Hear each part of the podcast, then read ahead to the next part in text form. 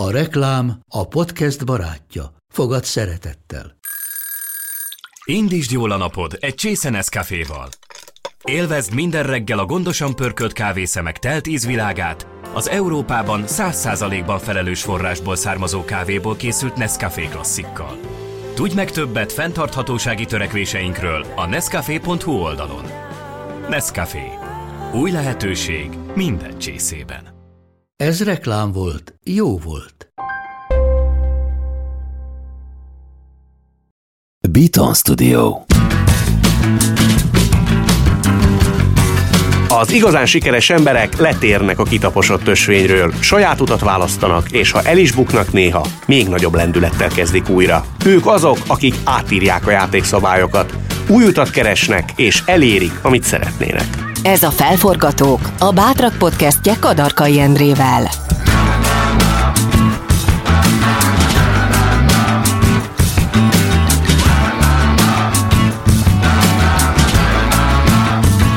A Felforgatók Podcast olyan magyarok történetét meséli el, akik mertek szembe menni az árral, és sikerre vittek valamit, amiben hittek.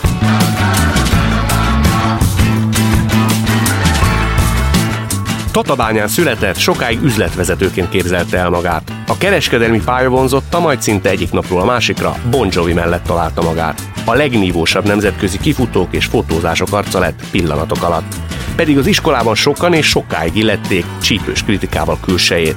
Első várandósága alatt 30 kiló szaladt fel, és miközben a világ legjobb édesanyja akart lenni, fontos munkáktól esett el, és jó néhány barátját is elvesztette. Mégis tudott szépíteni, nem is akárhogyan. Ma már egy 1 milliárd forintos bevételű vállalkozás a Tomán Diet tulajdonosa. A felforgatók vendége ezúttal Tomán Szabina, modell, édesanyja, sikeres üzletasszony.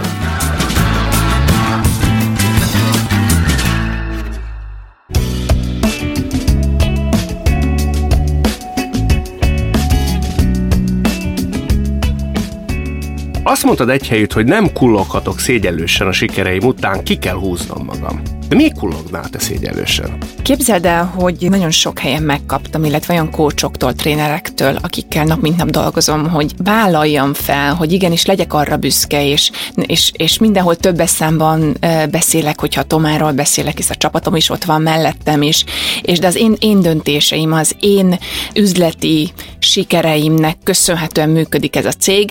Valahogy én ezt soha nem vertem úgy nagy dobra, hogy honnan jöttem és hol tartok most, és emiatt ez a fejlődés, ez az ugrás, amin átment a cégem és én is az elmúlt időszakban, ez, ez kapott egy olyan bélyeget, hogy Szabina nyugodtan, legyen magabiztosabb, állj ki magadért, igenis ott a helyed, ahol vagy. De ezt te miért nem akartad elhinni? Lehet, hogy ez a neveltetésem, például én soha, mm, ugye harmadik gyerekként érkeztem a családba, soha nem kaptam meg azt a nagy figyelmet, azt a nagy, soha nem kaptam meg az anyukámtól például azt, hogy én szép vagyok.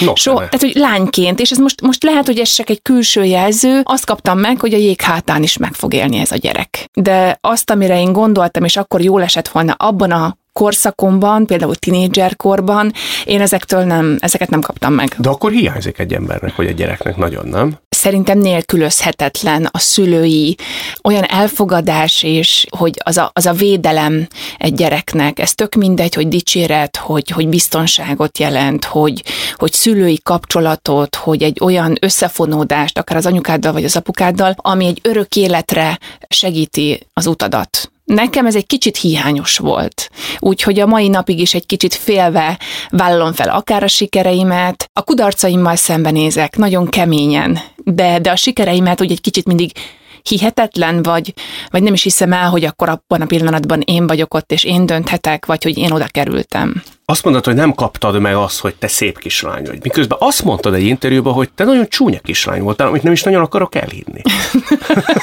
Igen, én nagyon-nagyon csúnya kislány voltam, és pont ezért jött volna jól a szülői biztonságban kapott az olyan elfogadás, ami, ami, ami nem biztos, hogy teljesen fedi a valóságot. De, de akkor... Szabina, te láttad magad csúnyának, vagy, vagy ezt visszakaptad valakitől? I, persze, hát engem csúfoltak az iskolában. De mit mondtak, vagy miért? Hát, létra, gebe, szemüveges is voltam, én magasabb voltam a fiúknál, ezért a fiúk csúfoltak, nem szerelmes levet küldtek, mint a többi lánynak ott az osztályban, aki tényleg szép és kedves volt, én, én csak úgy vágyakoztam erre. De hány éves voltál ekkor? Ekkor 7.-8. és középiskolába jött egy ilyen úgymond váltás, amikor, amikor egy kicsit kiforrottam, és, és elkezdtem a, nem tudom, az átalakulásomat, a hernyóból a pillangó átalakulást, és, és, és akkor ott szembe is jött egy nagy szerelem, és az hat évig tartott. De akkor egy gyerek belül mit érez? Pláne 13-14 évesen azért az egy elég érzékeny időszak.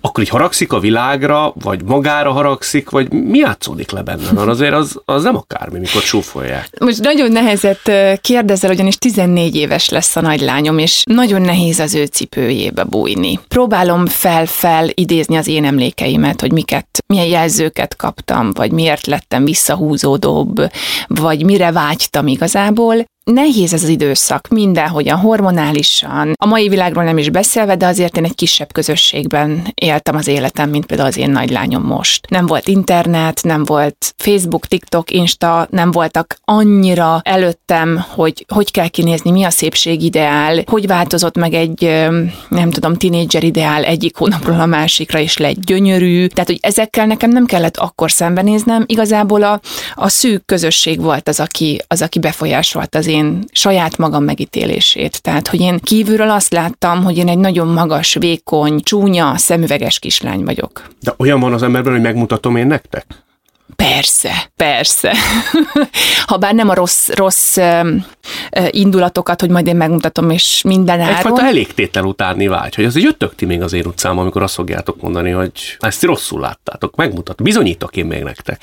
Igen, igen, ez, ez, ez bennem van nem csak nekik, hanem pontosan ezért, mert én ezt nem kaptam meg otthon, ezért nekem, nekem mindig is volt egy ilyen kis, kis megmutatom, hogy én vagyok ugyan a legkisebb, mindenki rám legyint, hogy anyám asszony katonája, hogy jaj, hát a Szabina, mindig akartam mutatni, hogy, hogy na, én is tudok valamit. Miközben arra nevelt édesanyját, hogy te jéghátán is megélj. Tehát ez a kettő azért, hogy mondjam, ö, magyarázatra szorul. Tehát talpra esettséget, életerővalóságot viszont elvárt tőled. Igen, sőt, céltudatosságot, adott egy nagyon kemény munkamorál, világot, ami, amit másoltam tőle, adott egy büszkeséget, ami, ami megint csak nagyon fontos szerintem egy nő életében. A büszkeség alatt mit értesz, hogy tud, hogy azért ki vagy? Tehát azért húzd ki magad? Igen, és hogy ne hagyjak ne hagyjak másoknak olyan dolgot, ami, ami akár nekem fáj vagy rossz. Úgyhogy ez a, ez a büszkeség, ez, ez, ezt inkább úgy fordítanám le, hogy ha például én egy negatív vagy rossz emberrel vagy, vagy, vagy üzlettel találkozom, én nem vitába szállok, én nem szeretném őt megváltoztatni,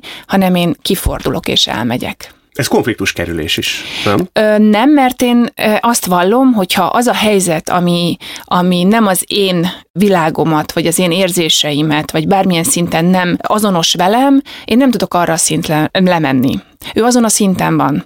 És egy nagyon vicces barátom szokta nekem mindig mondani, hogy, hogy lehúznak a szintre, és ott ők sokkal jobbak, mint te, és ezt ne hagyd. Az ő szintjükön. Igen. igen, igen, igen, igen. Az is lehetett benned, hogy tudomásom szerint apukád korán meghalt. Igen. Hogy igen. akkor is úgy magadtokra, vagy magadra vagy utalva. Tehát ilyen értelemben neked apakép, ha jól sejtem, akkor nem is nagyon volt a szemed előtt. Sajnos ez a férfi ideál, ez nagyon hiányos igazából. Egyedül nevelt minket az anyukám, nem volt ez az igazi férfi ideálkép. Az hiányzik azért egy lánynak. Igen, ez volt az első dolog, amikor megszületett az első lányom. Hogy bármi is legyen a világban, olyan apukája legyen az apukája, ami neki a legjobb ennek a gyereknek. Úgyhogy ez, ez egy fontos dolog még a mai napig is nekem. Mi beszélgettünk már ugye más interjú műsorban is, akkor elmondtad, hogy azért ti nem duskáltatok a javakba, és akkor még finoman fogalmazok. igen, igen. Hát az anyukám egyedül nevelt minket, elváltak. Voltak olyan helyzetek, ahol, ahol tényleg az volt, hogy ezt soha nem fogom elfelejteni, hogy megkaptuk egyszer a családi potlékos papírt, akkor postán ö, ö, kapta meg az anyukám még, és akkor 33 forintot küldtek. És akkor volt azt hiszem, hogy 10 forint, vagy 5 forint, vagy 8 forint egy gombóc fagyi. És akkor egy nevetve kirakta az asztal, hogy menjetek el fagyizni gyerekek, és az volt a havi, úgymond férfi oldalról érkező apanázs. Ebből, ebből én annyira tudtam, hogy nekem hol a helyem, és hogy magamra számíthatok, holott az anyukám mindig egy vár volt számomra, és, és, és egy példakép, de, de azért az ott úgy helyre tett. És téged például a későbbiek során, amikor elkezd szemtelenkedni egy gyerek, hogy elkezd így rakoncátlankodni, akkor kitett helyre, ha nem volt ilyen értelemben apukád? Nekem nagyon erős az önkontrollom. Én nagyon megfontolok lépéseket, dolgokat. Lehet, hogy túlságosan is. Én nagyon szabálykövető vagyok. Én nagyon szeretem a rendszert. Nem tudom, így építkeztem, így mentem előre, így voltam biztos, így voltam komfortos abban a helyzetben, bármit is hozott az élet, hogy akár mint modell, akkor én a szakmaiságomban szerettem volna kitűnni, nem a szépségemben. Ha mondjuk én üzletasszony vagyok, vagy üzletasszony szerettem volna lenni, akkor nekem a számok bizonyítanak, és addig, amíg én azokat a számokat vagy a bizonyítékot nem tapasztalom meg, nem ismerem annak a rögös útját, addig én soha nem soha nem kiáltom világgá, hogy én ezt csinálom, vagy csináltam. Tehát, hogy ez azért az elmúlt ugye, közel tíz éve foglalkozom fehér diétával, 2015-ben alapítottam a Tomán Dietet, akkor mindenki úgy legyintett, és olyan modell kislány csinálja csak, uh-huh. amit szeretne, és akkor szépen csináltam, és öt év alatt közel egy milliárd bevételű céget építettem, de közben még folyamatosan kaptam a, a jelzőket, hogy ex, hogy kismodell, hogy, hogy jaj, hát neki könnyű, mert ezt nem is vesszük komolyan, és akkor most itt vagyok. Erről is fogunk beszélni, de azért arra nagyon kíváncsi lennék, hogy amikor édesanyád egymagába rakosgatta a pár forintot, és azt mondta volna neked valaki, hogy te ide eljussz Tatabányáról, akkor mit mondtál volna neki? Hát, hogy szerintem másról beszél. Rossz házba kopogtatott, ez lett volna az első információm számára. Nem gondoltam, hogy én idáig valaha eljutok családom sem, pedig, pedig mindig, ahogy, ahogy visszaemlékszem, mindenhol a maximálisat akartam nyújtani, az én lehető legjobb oldalamat, de azt nem gondoltam volna, hogy ez ennyire kézenfekvő lesz nekem, hogy, hogy én ezt megtalálom ezt a lehetőséget, ezt a vállalkozás, és ezt ilyen szinten mévelem. De akkor te például arra vágytál, hogy jó módú légy? Jobban szerettem volna élni, mint ahogy az édesanyám. De, hogy gazdag légy, tehát hogy ne kelljen beosztani. Nem, a mai napig sem az a célom, hogy nekem a sarkon mondjuk nem tudom, egy 800 négyzetméteres villám legyen, vagy a legnagyobb autóm legyen, ami van most a piacon, vagy, vagy én mindig bizniszosztályon utazzak, vagy, vagy a gyerekeimnek nem tudom, a legújabb dolga legyen. Ez, ez a mai napig nem, ez nem érdekel. A jó minőséget szeretem, de az nem biztos, hogy a legdrágább dolog és nem biztos, hogy csak a gazdagok élhetnek jó minőségben. Ugye Tatabányán te körülbelül egy ilyen kis kereskedelmi vállalkozást szerettél volna vinni. Ez egy kijelölt útnak tetszett akkor. Igen, én egy szatocsboltot szerettem volna nyitni. Igen, azt nagyon-nagyon szerettem volna. Az akkori udvarlom rendőr volt, úgyhogy, úgyhogy szegényke azóta is biztos emleget, mert közösen választottuk ki az ő pályaútját. Sokat tanakodtunk rajta, és igen. és, és ő maradt az a mai napig? Igen, igen, igen, igen, és itt a Tabányán is él a családjában. És akkor úgy, úgy, úgy olyan idillikus volt ez az egész kép, hogy akkor én csinálok egy kis szatocsboltot, max lesz egy alkalmazott, de én csinálom végig. A, mielőtt megléphettük volna, mert már gondolkodtunk nagyon rajta, azelőtt én, én, én külföldre utaztam, és elindítottam a modellkarrieremet. Mert hogy felfedeztek téged kvázi az utcán. Igen, Oda mentek, oda, igen. igen. Az egy, csak próbálom elképzelni, hogy ezen élethelyzet nyomán, vagy ebből egyszerűen valaki pillanat tört része alatt egy olyan karrier lehetőségét kapja készhez, hogy nem tudom, hogy pár nappal később Bon Jovi-val ülhet egy helyen. Bele se gondoltam tök őszintén. Én úgy ugrottam ebbe bele, az ismeretlenbe, a világ másik oldalának számító akkori Olaszországban, holott azért most meg már sokkal kisebb a világ, de hogy akkor abban a pillanatban én bele se gondoltam, hogy mit, mit, mit, mit lépek majd, vagy mi, mi a következő. De felfogtad azt, hogy ennek azért valamifajta veszélye, kockázata rád nézve, csak a hány éves voltál akkor? Akkor 16. 16 hmm. éves. Nem, nem, egyáltalán nem gondoltam bele.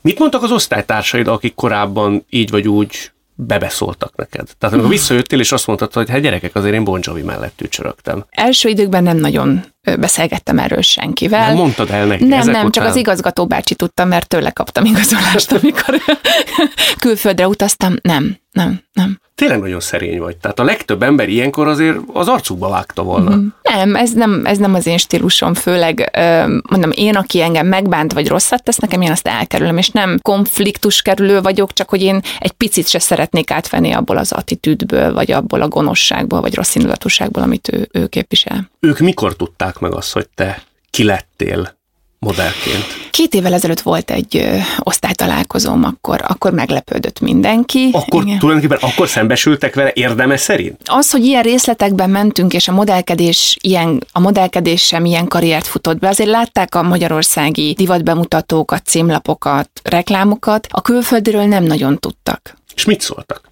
Jöttek megint a- ugyancsak a jó indulatú megjegyzések, hogy persze neked könnyű, mert neked az exed mindent elintéz. De nem lehet, hogy ezeket hallottad meg elsősorban, semmint, hogy nagyon sok olyan lehetett volna, vagy lehetett is szerintem, aki azért rájutott, és azt mondta, hogy a büdös életben ezt azért nem gondoltam volna róla, ez nagy dolog. biztos, hogy volt, de valahogy én nem is tudom, hogy, hogy, hogy, hogy igen, hogy én elég pessimista, például az üzleti számaim azok nekem mindig rettentő pessim- pessimisták. Tehát, hogy amikor bevezetünk egy új terméket, akkor én nem azt látom, hogy ez egy nagyon jó minőségű termék, hanem hogy hol van ebben a probléma. Most keressük meg azt a problémát, ami, ami ha szembe jön velünk, van egy B-verziónk, és fel tudjuk mutatni. És de Szabina, örülj már, hát itt van. Jó, nem, addig, amíg nincs meg a B-verzió, addig ne örüljünk. De valószínű, hogy ez sikerre is vezet ilyen értelemben, amikor valaki üzletasszonyként rögtön a a problémát veszi észre lévén, hogy ezáltal ki is tudja küszöbölni annak bekövetkezte előtt azt, nem? Biztos, biztos, hogy van ennek valami alapja, de mm, nem tudsz mindenre felkészülni. Azt is megtanultam. És mond, ezzel az alaptermészettel te visszamertél szólni például a divattervezőknek, vagy a menedzsereknek ott a kifutók világába? Én akkor, amikor mondjuk engem bántottak, akkor mindig felmértem az ő helyzetét. Van egy magyar divattervező, ugye, akitől mindenki rettegett. Jönárai Tamás? Igen. És mindenki olyan csúnyán beszélt róla, akár egy, egy olyan bemutató előtt, ami számára is nagyon fontos, vagy egy megrendelő számára nagyon fontos volt, és nem gondoltak bele az ő dolgába, hogy ő éppen mit tesz le az asztal, és mit kockáztat. Mit kockáztat a nevével, a, a munkájával, azzal, hogy ő felvállalta, hogy az a lány ott legyen, és azt a ruhát bemutassa. Ezért én hátra néztem mindig, hogy igenis ő az első gombfelvarrástól az utolsó fotóig, ami kijött a, a fotográfus kezéből, a bemutató után ő végig kontrollálta. És igen, amikor össze van zárva 20, 15-től 20 éves korig a lányok, a csapat, akkor miről beszélünk? A fiúkról, a diétáról, a nem tudom miről, azt nem lehet munka közben. Tehát, hogy azért igenis a Tamásnak fel kellett néha úgy szólnia, állnia, jeleznie, amivel igenis egy kicsit úgy helyre rázottunk. Hát eszményi modell lehettél, ilyen szófogadóan.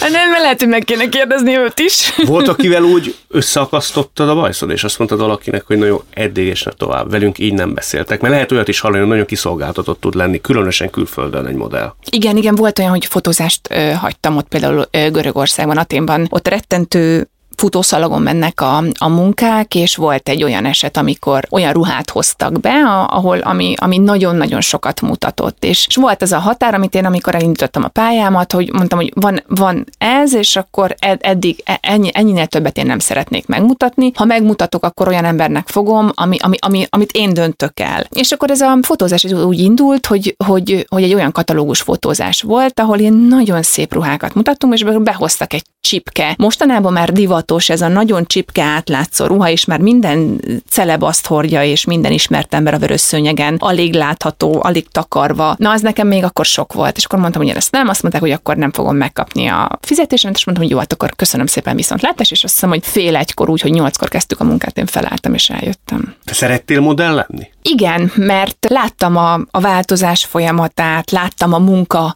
a végeredményt, és én nagyon szeretem, én nagyon célorientált vagyok, hogyha, hogyha nekem azt mondod, hogy holnap utánig itt egy lábon kell állni, de attól hol, nem tudom, sokkal jobb lesz mondjuk ez a helyzet, ahol most élünk, akkor én itt ugrálok, csak hogy lássam az eredményét. Én azt nem látom, amikor feleslegesen a mókuskerékben szaladgálunk, futunk, és csak, és csak megyünk előre. Úgyhogy a modell, modellkedést én nagyon-nagyon szerettem. De gondolom ez a része, amit most említünk, tehát ami fásultsággal teljes, azért azt te nagyon unhattad egy idő után. Hú, igen, azzal hozzáfűzöm, hogy én mindig is izgultam színpadra lépés előtt például. És amit meguntam, vagy ami, ami monoton volt számomra, azt egy idő után nem csináltam. Tehát, hogy vagy szerencsés vagyok, vagy merész, de hogy soha nem kellett olyan munkát végeznem, ami nagyon-nagyon monoton, és mondjuk ettől fásultnak éreztem volna magam. Tehát te tulajdonképpen meguntad a modellkedést, ugye? Ezt kimondhatjuk. Tehát, hogy eleged lett Az belőle. egyedül léttől volt elegem, mert külföldön nagyon sokat voltam egyedül, itthon pedig Magyarország rettentő pici piac ahhoz, hogy egy olyan modell karrier karriert, vagy egy olyan munkát főfoglalkozásként választ a modellkedést, ami, ami nem, meg, tehát nem lehet megélni belőle. Úgyhogy nagyon pici piac.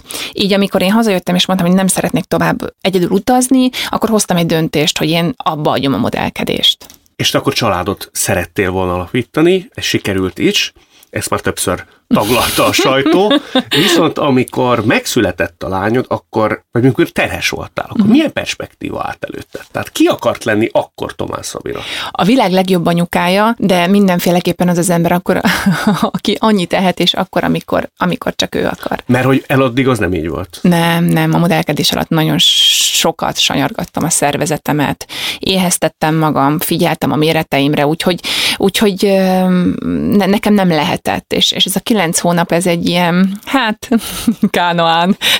Ólin. Igen. és akkor 30 kilót hisztál, ugye? Igen, 30 kilót négy méretet változott a ruhatáram. Ma visszagondolva mindenre, szerintem az valahol hasznosult. Ha az nincs, akkor te nem lennél üzletasszony, de hogy nem ezen a területen, az egész biztos. Az biztos. Szóval tehát, hogy, hogy tekintesz erre vissza, mint szükséges, rossz, vagy ó, azt azért elfelejteném, mert azért szerintem ez egy fordulópont az ember életében. Tehát rossznak tűnt akkor, szerettél volna megszabadulni ettől az egész élménytől, gondolom én, és ehhez képest ennek köszönhetsz egy egész másik perspektívát, vagy egy életvonalat. Igen, én nagyon hálás vagyok a nagylányomnak, hogy soha nem voltam rosszul a terhességem alatt, és nem volt a rosszul léti időszakom, ezért bármikor bármennyit tehettem, és igen, annak a életérzésnek, annak a kiszolgáltatottságnak, ami ebből a plusz 30 kilóból nekem, nekem a mai napig nagyon-nagyon-nagyon rossz, és amikor jönnek velem szembe, és mondják, hogy neked nagyon könnyű, és tudom, hogy mit élnek át, tudom, hogy és főleg szerintem lehet, hogy jobban tudom én, mint mondjuk egy hétköznapi, mondjuk, aki a bankba dolgozik, hisz én megkaptam a plusz 30 kilónak a, azt a negatív jelzőjét, hogy Uramisten, nem férsz bele egyik ruhába se. Vagy Szabina nem tudlak hívni, így még a barátaim is messzebb, messzebb kerültek tőlem, bevallom őszintén, nem tudlak hívni közös munkára, mert a méreteid nem jók.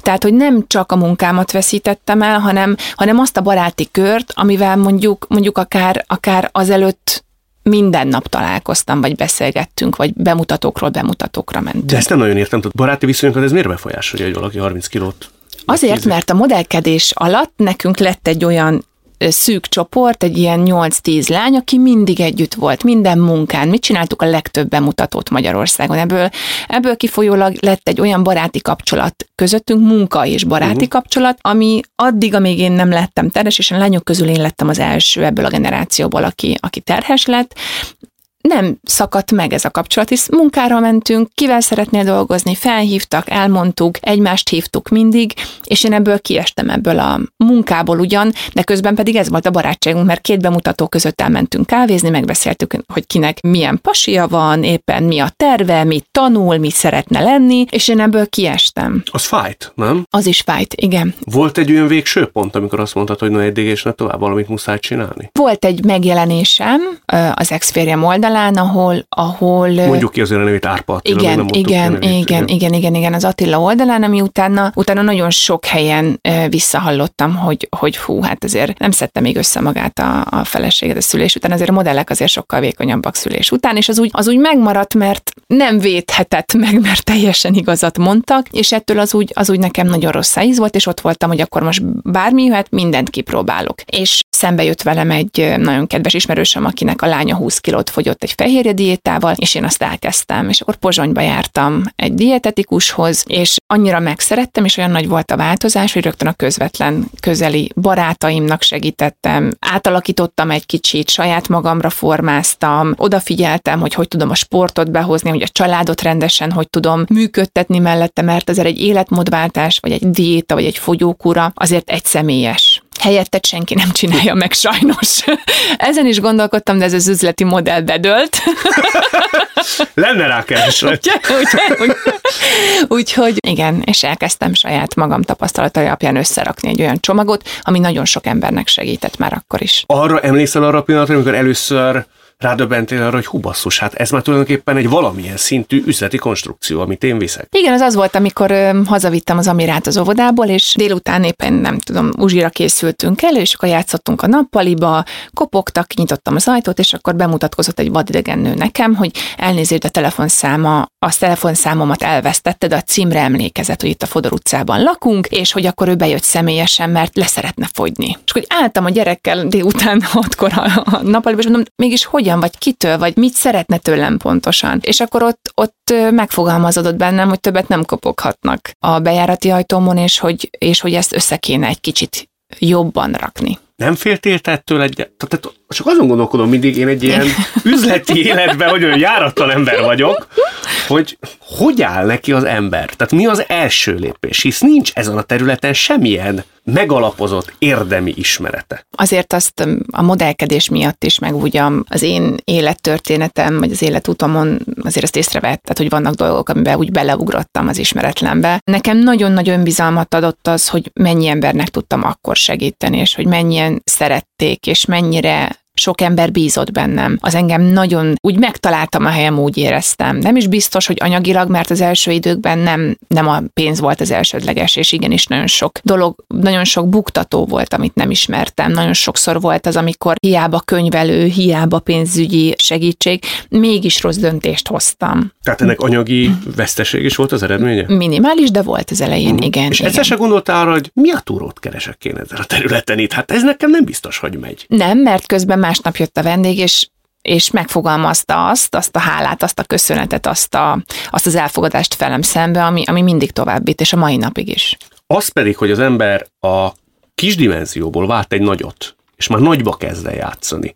Az egy pillanat eredménye, tehát az is kötődik valami konkrét eseményhez, hogy ez lépcsőről lépcsőre halad az emberbe. Nálam lépcsőről lépcsőre haladt, és vannak ilyen pontok az én életemben, amikor egy kicsit úgy megremegett a lábam, hogy lesz az a növekedés, amit én nem fogok bírni. Az, amikor a, a cégemben annyi ember lesz, amire már én nem fogok tudni rálátni, nem fogom tudni követni. Anyagilag nem biztos, hogy, hogy mindig pozitív lesz a, a végeredmény, de olyan sok széles spektrumon mozogtam, és olyan sok ember hitt akkor abban, abban a dologban, amiben én még bele se kezdtem igazából, hogy ezt, hogy ezt azt gondoltam, hogy meg kell valósítani. A növekedés az egy az egyik legfontosabb dolog egy kis vállalkozás vállalkozás életében, mert nagyon sok magyar kisvállalkozó bukik el a növekedés miatt, mert egyszerűen nem látja annak a következményeit. Az én befektetéseim, én például tegnap is reggel együtt reggeliztem a cseppkés lányokkal, ugye a Györgyével és a Fruzsival, és mondtam, hogy nyugi lányok, most fogunk növekedni, lesz fél év, nyolc hónap, amikor azt fogjátok mondani,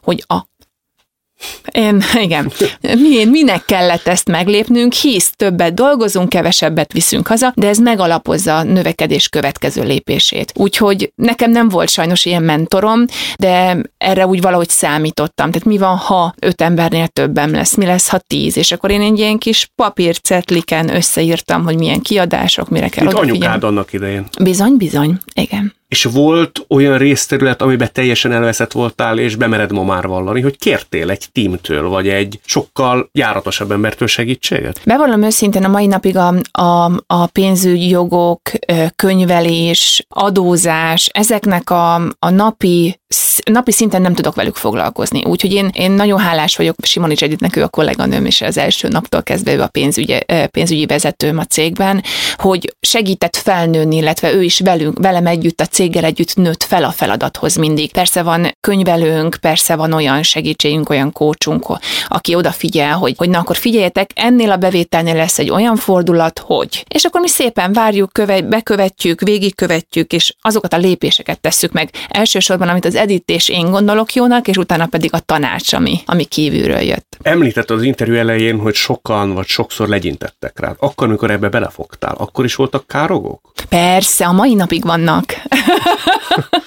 De ez téged inspirál, nem? Képzeld el, hogy igen. Tehát, hogy ahogy mondtad előbb, hogy, hogy én csak azt a rosszat hallottam meg, és abból én ez a, és ezt sokszor elmondom, én ez a teher alatt nő a pálma. Tehát, uh-huh. hogy, hogy, és nem, nekik nem akarom megmutatni, hát, hogy, de igazából senkinek nem akarom megmutatni, hanem magam akarok javítani azon, hogy vagy ne legyen igaza, vagy ha igaza van, akkor, akkor nem lesz igaza holnap után, mert én ezt megcsinálom, hogy, hogy én ebben jobb legyek, vagy jó legyek. Az az élményed, amikor tudomásom szerint segítettél hosszú ideig valakinek, majd az nem sokkal később kvázi a saját konkurenciátként lépett elő, azért az azon túl, hogy komoly emberi csalódás lehetett, nem kevés tanulsága is járt. Te a jövőre nézve milyen tanulságokat vontál le mindebből? Hogy egyedül vagyok a vállalkozásomban. Uh-huh. Hogy bármilyen terhet, bármilyen sikert, azt nekem egyedül kell viselnem. Bármennyire is vagyok elhivatott a csapatom felé, és rettentő hálás. A nap végén én fizetem ki, vagy én örülök a sikernek. Nem lettél bizalmatlanabb közvetlen környezeteddel a kollégáiddal? Nem, mert, mert annyira ráérzek azokra a negatív emberekre, akik, akik hogyha csap, csatlakoznak valami miatt a csapatomhoz, hogy próbaidőben megválunk egymástól. Úgyhogy ez, ez egy olyan tanulság volt, ahol van egy ilyen kis női megérzésem, amit, amit mondjuk a párom mindig kiröhög, de, de hogy van ez a női megérzésem, amikor úgy, úgy nem, tudod, inkább ne. De akkor nem működött ez a női megérzés? Képzeld el, hogy nem. Hogy én annyira sajnáltam, hogy elvakultan próbáltam neki segíteni. Ő, ez ne, ő egy nehéz sorsú ember volt? Igen. És Igen. te kvázi fölkaroltad? Igen. És mennyi ideig is tápoltad ilyen értelemben? Nyolc hónapig. Az nem kevés idő. Nem. És hogy tudtad meg, hogy tulajdonképpen elárult? Hát az nagyon vicces volt, mert a vendégem hívott fel, hogy akkor ő a Gellért hegyre megy, és akkor még nem volt a Gellért hegyen. Most sincs, de akkor sem volt ö, szalonunk, és mondtam, hogy a Gellért hegy, várj, rossz címet mondtak neked. Én itt vagyok a 12. kerületben fent a hegy aljánál. De ne, ne, ne, hát most mondta az Eszter, aki az óbudai forgalmazott, hogy legközelebb a Gellért hegyre menjek. És akkor így végignéztem, hogy ezt nem is értem. És akkor elment a Gellért, és felhívott, te Szabina, én ezt nem értem. Itt egy szó sincs rólad, és nem tudom, hogy ki ez a lány, aki az én adataimat tudja, de hogy a méréseimet mutatta meg, és egy fehér zacskós terméket adtak. Így gyere már fel, ígyunk meg egy kávét, hogy pontosan miről van szó, és utána kiderült, hogy az óbudai forgalmazom, aki akkor partneri szerződésben állt velem, átállt az ő oldalukra is, és akkor egymás között megosztották a vendégeket, hisz én az Esztert folyamatosan tovább képeztem, folyamatosan belevontam a, az együttműködésbe, és innen keresztül ment át az információ, és így jött velem szem, hogy az egyik vendégem, aki szerencsére a mai napig nagyon jó barátom, ő mondta, hogy ez így, ez, ez így működik. És soha nem tisztáztad ezzel a hölgyel. Nem is tudom, hogy létezik-e a nő. Egy ilyen után az emberben nem alakul ki egy olyan, hogy nem éri meg segíteni senkin. Elárulnak. Nagyon sokszor uh, voltam olyan dühös helyzetben, nem csak miatt, hanem az életutamon, hogy kellene nekem ezt a következtetést levonni. Kellene nekem az én jó érzésemet, hogyha valakit nagyon szeretek, nem közelengedni azért, mert megégettem már magam. És az az igazság, hogy ebben én is sérülnék. A nap végén én járnék rosszul, mert nekem nem lenne senki. Ő boldogan élné tovább a világát. Mm. Úgyhogy én köszönöm szépen, lehet, hogy még ötvenszer meg fogom magam égetni, de, de én ebben hiszek. Azért szerintem megkerülhetetlen kérdés Magyarországon az, hogy egy nő, különösen egy szép nő, egy ilyen, hát hogy mondjam, nem feltétlen a korrektségről ismert területen, ami az üzleti élet hogy azért az, az milyen fenntartásokkal, vagy milyen bizalmatlansággal találkozik. Neked nagyon meg kellett küzdeni ezzel a bélyeggel? Magyarországon nem élen járó szerintem e tekintetben. Persze. Külföldön is hozzáfűzöm, hogy az első ilyen vicces szitu az Franciaországban történt velem, amikor a gyárral első ilyen üzleti vacsoránk volt, és személyesen találkoztam. Leültem a holding vezetőjével, és akkor mondtam, hogy akkor köszönöm szépen, megérkeztem, és akkor azt mondták, hogy jó, jó, de várjuk akkor a cég tulajdonosát. Akkor nem értettem először, azt hittem, hogy az angolommal van valami baj, de és mondtam, hogy nem, nem, én vagyok a tulajdonos. És így rám néztek, és így mindenki nagyon-nagyon ledöbbent, mert azt hitték, hogy az asszisztense vagyok a cég tulajdonosnak, és igazából egy alkalmazott. Na azóta nagyon vicces, mert amikor beszélünk a francia gyárral, akkor mindig azt mondom, hogy Szabina vagyok a titkárnő. és ezen nagyon nevetnek. És tudsz rajta nevetni. Persze. Igen. Magyarországon nehezebb egy kicsit. Már egyszerűbb volt öt évvel ezelőtt mondjuk? Egy kicsivel egyszerűbb, de az, de az a, az én munkámnak köszönhetően, hogy igenis a visszajelzések, a számok, azok, azok bizonyítják, hogy, hogy ott van a helyem az asztalnál. Ha nem lenne ez, akkor, akkor sokkal nehezebb, sokkal hát, hátrébb ö, ö, sorolnám magam, illetve az egész tárgyalási folyamat nagyon bonyolult lenne. Ott is e tárgyban is sokat kellett bizonyítani? Tehát volt olyan, amikor azt mondtad, hogy a fene egye meg, még kell nekem még ennek az embernek is bizonygatni egy picit azt, hogy én alkalmas vagyok. Igazából ott kellett. Hogyha valaha is meg kellett mutatni, hogy én kinek szeretnék bizonyítani, az az, az üzleti szféra, aki a mai nap már beszélget azt a társaságban a Tom Brandről, aki megkeres együttműködésekkel, aki, aki látja bennem is a jövőt nekem, nekem nekik bizonyítani kellett, és nem mással, nem a szépségemmel, és nem a e, megjelenésemmel, vagy a beszélgetésemmel, hanem számokkal. Emögött van egy tudatos vállalás a tekintetben, hogy tudomásom szerint egy férfi kivételével minden munkatársad, vagy beosztottad nő. Igen. Ebben van egy kis ilyen üzenet. Igen, és, és a befektetéseim is, illetve a mentorálásaimat is, és lányok, illetve... Csak is kizárólag lányokat mentorálsz? Igen. De miért? Azért, mert tudom, hogy milyen nehéz érvényesülni, és ők még nem abban a cipőben járnak, a, amiben én. Úgyhogy én nagyon örülnék neki, hogyha minden téren, minden téren több nőt látnék, az IT területtől elkezdve az egészségügyig, a matematikus zsenig, a feltalálótól, a politikusig. Úgyhogy én azt gondolom, mivel két lányom van, hogy nekik attól lesz jobb jövőjük, hogyha én most segítek abban azoknak a nőknek, akik vagy vállalkozni szeretnének, vagy az álmukat szeretnék megvalósítani, hogy igenis lesz helye az én lá- nagy lányom álmainak és a kislányom álmainak is a jövőben.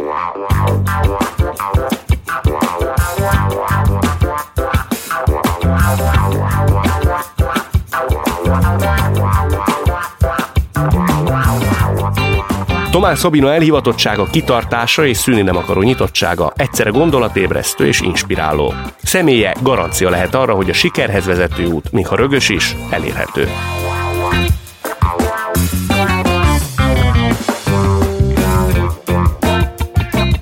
Ha tetszett a felforgató, iratkozz fel a műsorra, értékelj minket öt csillaggal, és mesélj rólunk másoknak is. Ha érdekel, hogyan készül a műsor, és nem akarsz lemaradni az újdonságokról, kövess minket a Felforgatók Facebook oldalán és az Instagramon. A műsor szerkesztője Regényi Eszter és Zsille Sára, a felvétel vezető Dósa Márton, a zenei és utómunka szerkesztő Szücs Dániel, a gyártásvezető Gröger Dia, a kreatív producer Román Balázs, a producer pedig Hampuk Richard volt. Kadarka Jendre vagyok, legyetek felforgatók, ti is!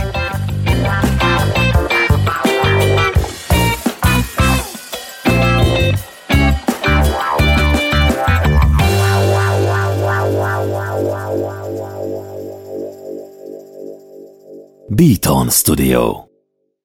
Ha más podcastekre is kíváncsi vagy, hallgassd meg a Béton műsor ajánlóját. El tudod képzelni, hogy a podcastet, amit éppen most hallgattál, fél év múlva már a mesterséges intelligencia generálja? Mi sem. De ha érdekel, eljött már a gépek lázadása. Hallgass bele az Embertelen podcastbe. Orsós Lajos vagyok, a műsor házigazdája. Egyelőre még élőben. Egyelőre. Fedezzük fel együtt, hogyan ismerkedik, randizik, mesél és vitatkozik Betty és Péter, két teljesen mesterséges intelligencia. Lajos, a podcast címét mond még egyszer, Léci. Oké. Okay. Embertelen podcast. Ez egy Béton podcast.